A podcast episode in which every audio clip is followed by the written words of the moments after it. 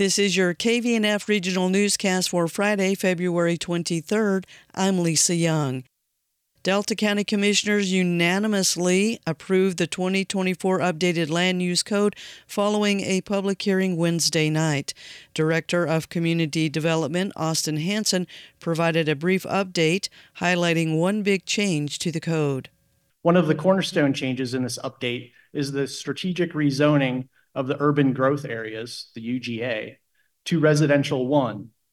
This move is emblematic of Delta County's commitment to creating more defined residential spaces that cater to the needs of its inhabitants while preserving the character and environmental integrity of the area. By adjusting the minimum lot sizes, the county aims to foster a more organized residential landscape promoting development that is responsible and in harmony with the community's vision for growth. Concerned citizens packed the Delta Family Center to challenge language and concepts presented in the updated code. Longtime North Fork resident Eli Walcott, representing Delta County Coalition, urged the commissioners to continue to work on the code. Please take the time to get this right. Please take the time to develop a code that really works for Delta County and the farmers, ranchers, business owners, and residents that live here. Again, we appreciate your efforts. The draft code, though, in its current form, would be detrimental in many ways and threaten the livelihoods and the way of life for a large number of county residents and threaten the legacy of Delta County.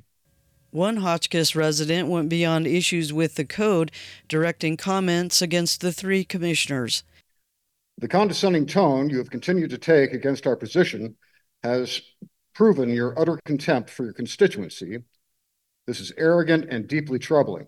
At the conclusion of the two hour public hearing, Commissioner Don Suppes made the motion to adopt the code with Commissioners Wendell Koontz and Mike Lane in favor of the measure. I'm going to move that the board adopt resolution number 2024 R 03, a resolution amending zoning maps to rezone all properties zoned UGA to RSE 1. Two, to adopting the 2024 land use code update.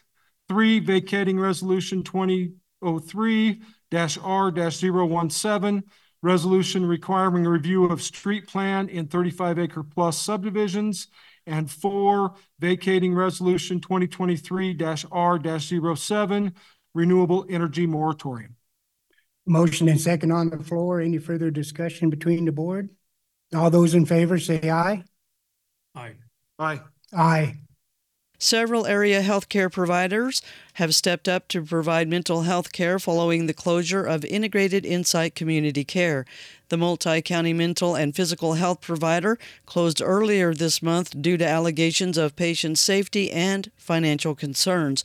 Rocky Mountain Health Plans pulled its contracts from Integrated in mid January. The healthcare insurer offered help to nearly 1,400 patients previously served by Integrated.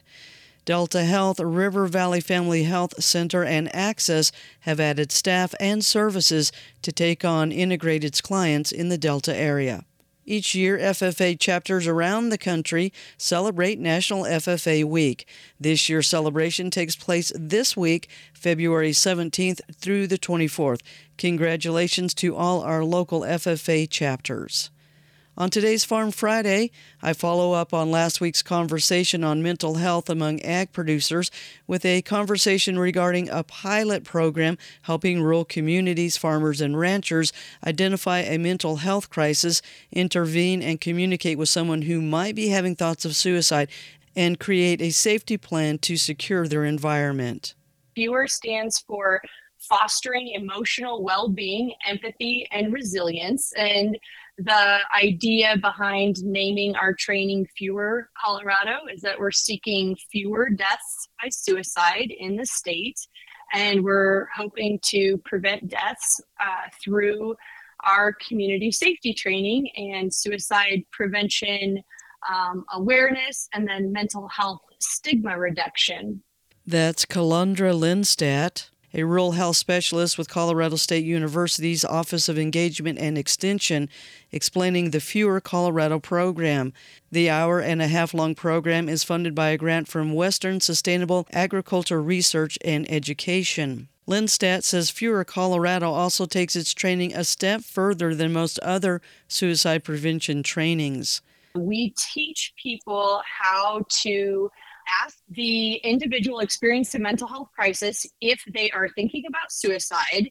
But then if they say yes, they are, we take it one step further and teach them how to ask whether or not that person has a plan for ending their life.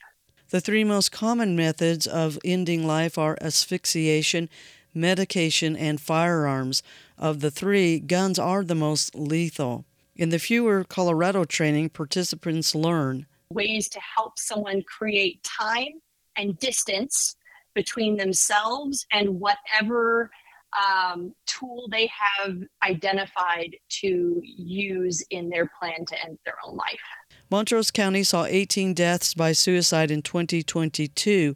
Of those, half were from firearms. Lindstedt says while it can be difficult to talk about guns and suicide, the Fewer Colorado training respects gun owners' rights. The goal of the training is not to tell anyone what to do with their firearms. Um, the goal is that the goal of the training is not to tell anyone that they have a mental illness. The purpose of the training is to teach people how to be aware of mental health needs in their community to help protect and support their friends and neighbors, and then to be aware of all of the different uh, ways that someone may choose to end their life and the best ways to help that person protect themselves and their safety so that it doesn't come to that. Fewer Colorado training sessions have taken place in Mesa and Montrose County with roughly 20 participants. We have had a good mix of folks in the agricultural community and folks who serve the agricultural community. So that's been really nice. We've also seen some folks from public health and um, and suicide prevention. Lindstedt says she hopes the pilot program will become a permanent part of vital mental health training for Colorado ag producers, their communities, and families. The next Fewer Colorado training will take place Thursday, February 29th in Cortez. This short course will teach participants how to recognize a mental health crisis, create safety options with individuals struggling with thoughts of suicide, and how to refer persons to resources and professional support. If someone you know is struggling with mental health issues, they can call 988 for assistance.